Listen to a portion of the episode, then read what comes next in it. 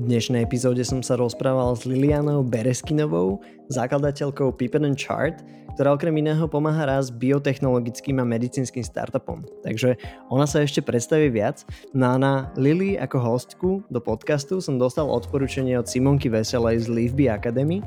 No a pre tých, ktorí nepoznáte Leafby Academy, tak je to super projekt, ktorý sa snaží spájať, aj to robí, ľudí z rôznych oblastí a tvorí takéto interdisciplinárne týmy, ktoré riešia metechové, biotechové výzvy.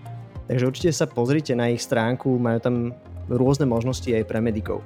No a teraz už poďme na ten rozhovor s Lily. Takže nech sa páči. Vítaj Lily v podcaste Inovácie MD. A na začiatok by som ťa veľmi pekne poprosil, keby si nám dal trošku tvoj background a že ako si sa vlastne dostala k tomu, čo dneska robíš a čo je takovou tvojou dennou náplňou práce. Mm-hmm. Ahoj Tome, tak kdybych měla se stručně představit, jsem uh, podnikatel, který se dostal do světa vědy, dostala jsem se do něj náhodou ve 23 letech, uh, kdy jsem studovala řízení podniku a financí a dostala jsem nabídku uh, vést a rozvíjet jeden technologický startup, který byl velmi výzkumně orientovaný a já jsem se v podstatě jako nevědec dostala do světa vědy, ještě navíc do světa medicínského výzkumu a ta oblast mi učarovala. Osm let jsem bojovala hm, za svůj startup a v momentě, kdy už bylo dobojováno, tak uh, jsem chtěla pomáhat dalším zakladatelům a jiným lidem z našeho regionu, kteří se taky snaží vybudovat něco, co se buduje velmi těžko a obtížně a dlouho a založila jsem svoji poradenskou firmu, která pomáhá právě řekněme, výzkumně orientovaným startupům, těm, co jsou úplně na začátku a potřebují nejvíc podpory a současně zakladatelům, kteří třeba podnikají poprvé a mají úplně jiné vzdělání než podnikatelské a potřebují pomoci vlastně provádět tím procesem budování technologie a současně budování i firmy. Mm-hmm. Ty si povedala, že to bylo nějaký 8 rokov, si, to, si tam dala takovou metaforu jako nějaký boj a že si bojovala a potom bylo dobojované. Co si potom máme představit? Tak jinak jsem procházela svoji první zkušeností toho, co to znamená vést firmu, rozvíjet firmu. Samozřejmě, že jedna věc je se o tom učit a druhá věc je to pak v praxi dělat. Ale pak jsem taky začala zjišťovat spoustu věcí, které mě dřív nenapadly. Třeba to, jak rozvíjet technologický nebo deep tech startup z Česka, je o dost těžší, než to třeba dělat z Británie, z Cambridge, nebo z Bostonu, nebo z Holandska, nebo ze Švýcarska. Protože tady zkrátka chyběla infrastruktura a porozumění firmám, které jsou třeba založené na vědě a know-how, a ne na výrobě, a ne na mobilní aplikaci, a ne na obchodu. A setkávala jsem se s tím každý den, bylo pro mě těžké stehnat tady zákazníky, musela jsem je hledat daleko. Bylo těžké sehnat investory, protože neznali ten business model nechápali výzkum. Vlastně přišlo mi to jako něco ezoterického. Stejně tak jsem eh, měla problém jako najít i dobrý dodavatele různých služeb. Všichni byli pasovaní na digitální startupy nebo na eh, dobře financované projekty a já jsem tady jako pomalu neměla po kom šáhnout. A všechny tyhle překážky, které mě jako obchodně hodně zdržovaly a samozřejmě lidsky trošku frustrovaly, tak mě učili kreativitě a hledání jiných řešení a říkala jsem si, že v podstatě nechci, aby to byl handicap, když se někdo rozhodne z Česka nebo ze Slovenska takovýhle typ firm budovat. A, a jak tomu mohu pomoci? A rozhodla jsem se tomu pomoci právě přes vlastní firmu, která funguje jako takový privátní akcelerátor. A my tomu říkáme, že jsme vlastně co-founder na zakázku. Mm-hmm přesně pomáháme s tím, co já jsem sama potřebovala, když jsem svoji firmu budovala. Takže já jsem si udělala firmu vlastně, kterou já sama jsem potřebovala a tím jsem si vlastně udělala dream job. Mm-hmm. Parada. Ako vlastně dneska vyzerá ta, ta healthtech startupová scéna na Slovensku, v Čechách? A máme tu vůbec nějakou? Už v Európe je ten metech celkom taký jakože menej dominantný asi jako v Amerike. Ako to vyzerá v Československu? Mm, já si myslím, že máme náš vlastní takový, takovou vlastní verzi uh, té health scény, že uh, je tady plno startupů, který zdraví nemají jako, bych řekla, středobod svých aktivit, ale uh, mají technologické řešení, které by v tom zdravotnictví šlo uplatnit. Tak takovýhle firm si myslím, že tady je nejvíc. Těch, který jsou třeba založený studenty medicíny nebo biotechnologie, nebo jsou jako od svým jádrem medicínské, těch jsou jednotky, jich strašně málo. ale myslím si, že jich bude přibývat, protože začínají vznikat ty první inkubátory a první platformy, které nějakým způsobem pomáhají dostat se z chemicko-technologických fakult, z medicínských fakult. Jsou tady různá centra transferu technologií a vidím, že ty týmy se začínají formovat. ale ta interpretace té health scény bych řekla, že je tak z 80% technologie a z 20% medicína. Uh-huh. A co jsou podle tebe ty nejúspěšnější projekty na této scéně? Já bych řekla, že hodně těch projektů je příliš mladých na to, abych ještě mohla mluvit o úspěchu, protože mm-hmm. jak se každý umí tak představit... Tak potenciál. Potenciál je veliký. Jsou tady firmy, které drží světové patenty a, a které o, se dokázaly rychle zorientovat v tom, že v našem regionu se skvěle dělá R&D, ale peníze a zakázky schánějí jinde, schánějí je v Americe, jakožto velikým singulárním trhu, případně Německu nebo v Holandsku nebo Švýcarsku, kde jsou akcelerátory, které jsou otevřené i firmám z našeho regionu. Ale co je důležitý, ten talent a, ty zakladatelé zůstávají tady u nás. Takže to je, to je asi takový jakoby jeden z hlavních rysů m, té scény. Ale je pořád mladá, takže ještě se neudál žádný zdravotnický exit. Pořád uh, tady všichni vzpomínají na našeho profesora Holého, který dokázal vyvinout léky na léčbu HIV a doteďka z toho o, v podstatě žijou ty instituty, které to reinvestují zase do dalších potenciálních spin-offů. Ale to není kritická masa, to ještě zdaleka nestačí na to, abychom mohli mluvit o nějakém perspektivním oboru. Důležité je, že tady je ten talent a ta infrastruktura, která by ho měla podpořit, začít něco podnikat nad rámec akademické půdy nebo výzkumné půdy, se začíná formovat také, takže já bych tomu ještě pár let dala. Mm-hmm. Takže čakáme ešte na taký ten veľký exit, um, aby sem aj pritekli nejaké tie financie, ktoré sa budú reinvestovať ďalej. Um, aké sú predpoklady na to začať nejaký takýto metekový projekt? A možno aj, že, že kto by ho mal začínať? Že, že sú to väčšinou tí nejakí medici, lekári, alebo to práve ide o tých technikov a ľudí z biznisu? Já si myslím, že ideální mix je kombinace obojího. To znamená, aby tam byl doménový expert a současně i třeba někdo, kdo už má předchozí zkušenost s podnikání.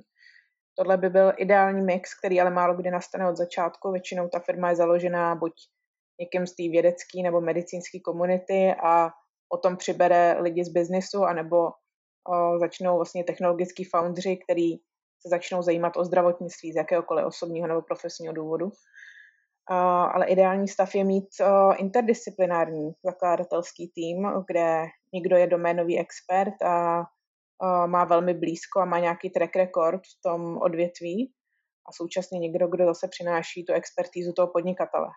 Že umí tvořit produkty, umí přemýšlet, jak je uplatnit, umí si najít cestu k zákazníkům a k investorům.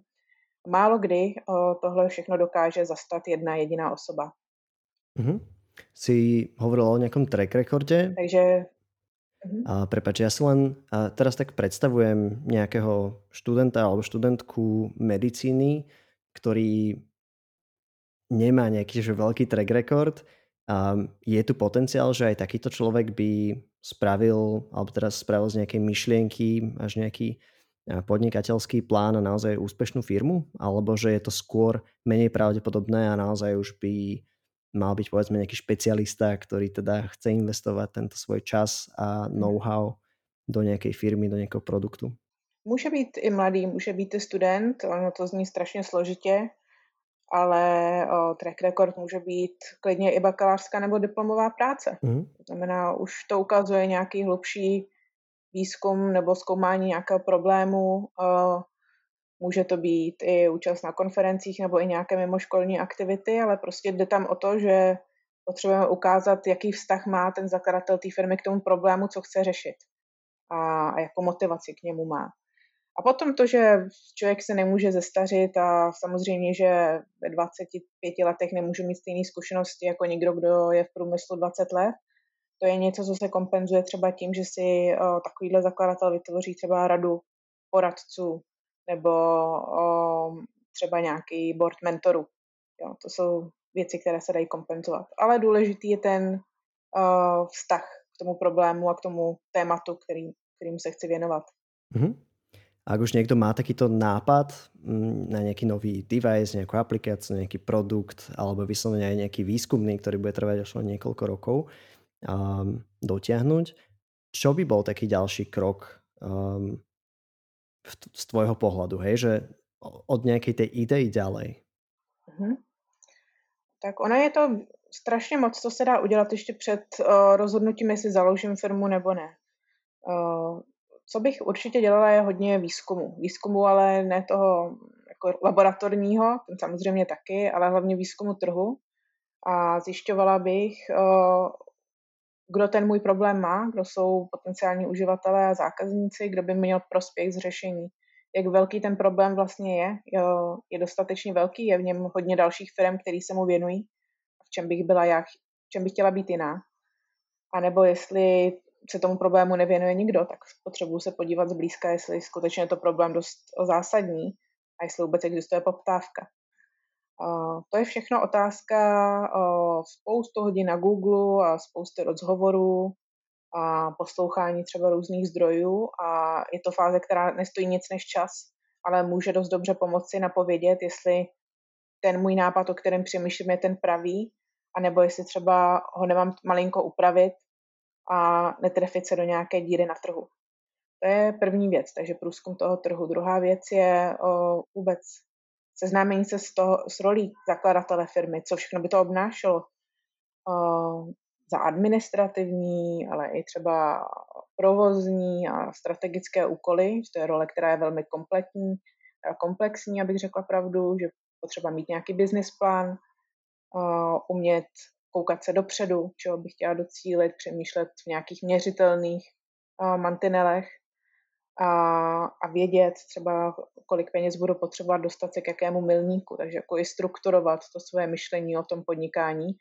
A to není něco, co by bylo vrozený, to, je, to jsou dovednosti, které se dají naučit, anebo člověka může doprovodit právě nějaký mentor, kdo se třeba tím už prošel a může mu ukázat, jak v podstatě kultivovat tu myšlenku, něco, co by se časem mělo stát podnikatelským záměrem. Mm-hmm.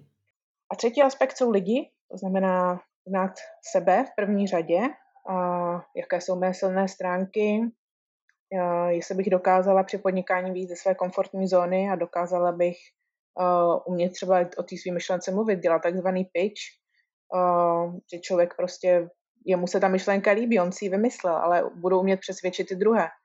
A, a jak jim to podám? A vyzkoušet to v praxi. Zase je to věc, kterou se člověk nerodí a která se potřebuje, musí získat prostě tím, že to praktikuju. A to jsou všechno věci, které nic nestojí a které se dají vyzkoušet a pokud jo, zjistím, že mě baví a o, že při nich rostu jako osobnostně i profesně, že cítím, že mě to posouvá ta zkušenost, tak je to dobrý znamení. Uh, pustit se do toho podnikání potom seriózně. Mm-hmm. Ja by som to ešte možno išiel hlbšie, že aké sú také tie, alebo nie, že hlbšie, ale tak praktickejšie, že Hovorila si o nejakom tom market researchi a tiež o tom, že, že pýtať sa nejakých ľudí, ktorí už v tom biznise fungujú. A teraz, keď som tým študentom, študentkou medicíny, um, ako to vyzerá? Na aké zdroje môžem ísť a kde nájdem tých ľudí, ktorí mi pomôžu? Mm-hmm. Tak eh, já vím, že Slovensko má o, dokonce nějaké platformy a portály, kde jsou o, informace o tom, jaké, jakou podporu může začínající podnikatel dostat. Myslím, že Inovujme Slovensko nebo něco podobného. Takže je spousta inkubátorů a o, mentoringových programů, kam se člověk může přihlásit, když je skutečně na začátku. O, a nebo o, stačí otevřít starý dobrý LinkedIn a spojit se třeba s někým, kdo se, jako já, nebo s někým, kdo v tom oboru podniká a oslovit ho tam a zavolat si s ním, zkrátka vyzkoušet víc těch kanálů, a, ale paralelně pracovat i na tom sám se sebou, vlastně zeptat se, proč bych vlastně chtěla podnikat a, a co to očekávám. A kultivovat si takové vnitřní proč, vnitřní motivaci, abych prostě měla chuť jo, zjišťovat i třeba zprávy, které nebudou úplně příjemné, nebo slyšet, že někomu se můj nápad nebude zdát dobrý. A někdo ho bude spochybňovat a, a někdo třeba bude nadšený a člověk prostě jde kůží na trh a absorbuje spoustu různých názorů, který mě můžou znejistit. Tak uh, nechám je mě znejistit, anebo je přijmu a pak si nějakým způsobem z nich vyvodím uh, konstruktivní feedback. To jsou všechno takové velmi jako zranitelné momenty uh, v životě někoho, kdo zakládá firmu poprvé. Mm-hmm.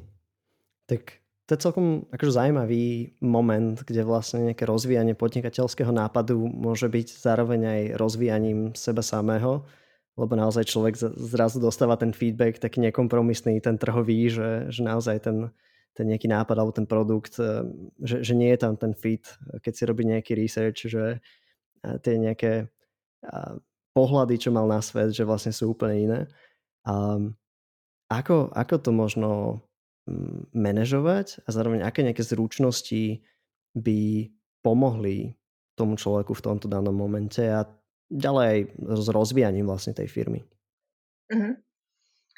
Uh, jak jsem říkala, jako sebepoznání je strašně důležitý element, to znamená jednak vědět, proč to podnikání chci zkusit a jednak, uh, jestli jsem schopná uh, do toho jít nebo schopen jít, uh, i za podmínky, že selžu, že to nedopadne, co, jaký pocity to ve mně vyvolává, protože spousta podnikatelů, kteří nad podnikáním třeba teprve přemýšlí a ještě se do něj nepustili, tak mají velký strach ze selhání. Je to částečně kulturní záležitost v našem regionu, že prostě selhat se tady bere velmi fatálně. Ale pravda je taková, že většina zakladatelů, kteří někdy uspěli, tak předtím minimálně jednou zkrachovali nebo jim ten projekt prostě nedopadl na první dobrou. Akorát se o tom tolik nemluví. Takže mně přijde zajímavý, jestli jenom jako popřemýšlet o té zkušenosti podnikatelské, co se může podařit a co se třeba nemůže podařit a jak budu definovat úspěch té své podnikatelské cesty, protože někdo jako úspěch může mít, že zbohatne, a že tu firmu prodá a bude za vodou a 30 může jít do důchodu, ale někdo má motivaci úplně jinou, že chce třeba posunout poznání nebo chce svoji myšlenku dostat dál, dostat ji k co nejvíc lidem, ať ji třeba převezme někdo další potom a dokončí ji třeba do nějaké další složitější formy. Někdo se chce prostě jenom něco naučit. A je pravda, že když se člověk vyzkouší podnikání, tak se naučí věci, které se při žádném jiném povolání nenaučí. Takže když já třeba pracuji se zakladateli, kteří začali podnikat nedávno a jsou v tom poprvé a jsou ve stresu, protože si nejsou jistí, jestli dělají správně a tenčí se jim úspory a cítí hrozný tlak, protože všude vidí jenom ty úspěšné příběhy a ne ty, který, kterým se to nepovedlo, tak uh, jako často rozebíráme to, že co je vlastně tou odměnou za tady to trápení a složité prostě pokořování svých strachů. A je to hrozně, jakoby, jak bych to řekla, je to odměňující pocit. Mně přijde, že kdo se pustí do podnikání, nemůže prohrát, může jenom získat. Buď finančně, ale hlavně zkušenost má, znalost má. A vždycky, když si z toho děláme srandu z těch strachů, který každý má, i já je mám, tak uh, si děláme srandu, že zakladatelé jsou jako velmi dobře zaměstnatelní profesionálové na trhu práce, takže kdyby došlo na nejhorší, nemusí se nikdo bát, že by existenčně strádal. A možná tím rozpustíme jeden z těch největších strachů, jakože pane bože, co když to nedopadne. Ale pointa je taková, že do podnikání se má člověk pouštět, když si chce zkusit své limity a chce rychle vyrůst, protože jste pořád v nekomfortní zóně a to je prostě skvělý prostor pro osobnostní a profesní růst. Ničem jiným takhle rychle růst nejde. Takže i kdyby ta podnikatelská zkušenost měla trvat rok a půl a dva a neskončila třeba vybudováním milionové firmy, tak já garantuju tomu člověku, že bude o míle, o míle dál, než kde byl, než začal a pokud eh, se bere odvahu zkusit to třeba potom po druhý, tak už to bude úplně něco jiného, protože bude už budovat eh, z vlastní zkušenosti. A 90% věcí už ho nerozhodí. Takže spíše to ten mindset a uh, hodně té motivace a hodně těch dovedností vlastně leží právě v nastavení mysli toho zakladatele.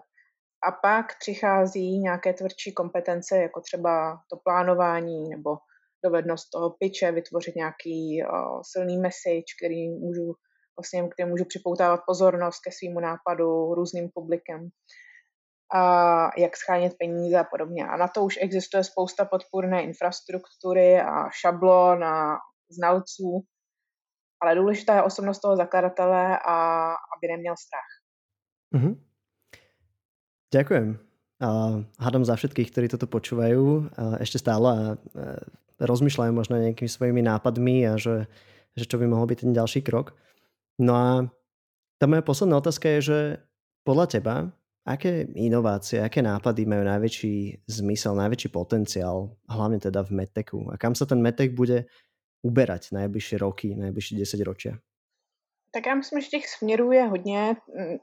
Dneska bych řekla, že dominuje kombinace vlastně toho klasického instrumentárního medtechu s tím digitálním. To znamená vytvářet softwarová řešení, která slouží jako zdravotnický prostředek, jako medical device, a kombinovat je třeba i s těmi klasickými tradičními zdravotnickými prostředky. To znamená, že třeba chytré implantáty, chytré náplasti, ale i třeba různé rehabilitační přístroje, které umí jednak s tím člověkem cvičit, ale umí i sbírat ten biofeedback a data přímo z toho cvičení a z těch dat vyhodnocovat a třeba personalizovat terapie. Dneska už se dá léčit i senzoricky, to znamená třeba virtuální realitou nebo zvuky. A vlastně všechno se stává mnohem komplexnější a právě tady ty nové technologie třeba dneska umožňují i léčbu dělat 24-7, dělat ji doma, léčit se i z mobilního telefonu, který kolikrát teda může být příčinou uh, zdravotních problémů a současně i tím lékem, což mi přijde jako největší paradox. Mm-hmm. Uh, ale vůbec tady ta možnost jako digitalizovat, tím pádem zpřístupňovat péči, ale i třeba diagnostiku. Ne všude je zdravotní péče dostupná, takže umět třeba pomocí uh, zvuku zjistit, jestli jsem vystresovaná a jestli se mi třeba zhoršuje deprese. Přijde jako velmi užitečný. Za mě jakékoliv inovace, které uh, mohou být nabídnuty co nejširšímu spektru uživatelů, to třeba, třeba i v třetím světě v rozvojových zemích, uh, i lidem, kteří uh, nejsou movití a přesto můžou z tady těch nových technologií a poznatků profitovat. To jsou podle mě smysluplné projekty, na kterých pracuji úplně nejradši. Tak ďakujem veľmi pekne za jednak rady pre nejakých možných začínajúcich zakladateľov, ale aj pre túto tvoju víziu v medtechu do budúcna. Takže držím palce v tvojej vysnívanej firme a nech pomôžeš výraz čo najviac startupom. Děkuju a doufám, že jich celou řadu ze Slovenska budu moc s inspirací pozorovat. Z Prahy. Práve ste dopočúvali rozhovor s Lilianou Bereskinovou a ak sa vám páčil, ak máte okolo seba nejakých budúcich startupistov, medtechových nadšencov, tak im určite pošlite link na túto epizódu alebo nám nechajte recenziu, budeme sa veľmi tešiť. Počujeme sa opäť o týždeň.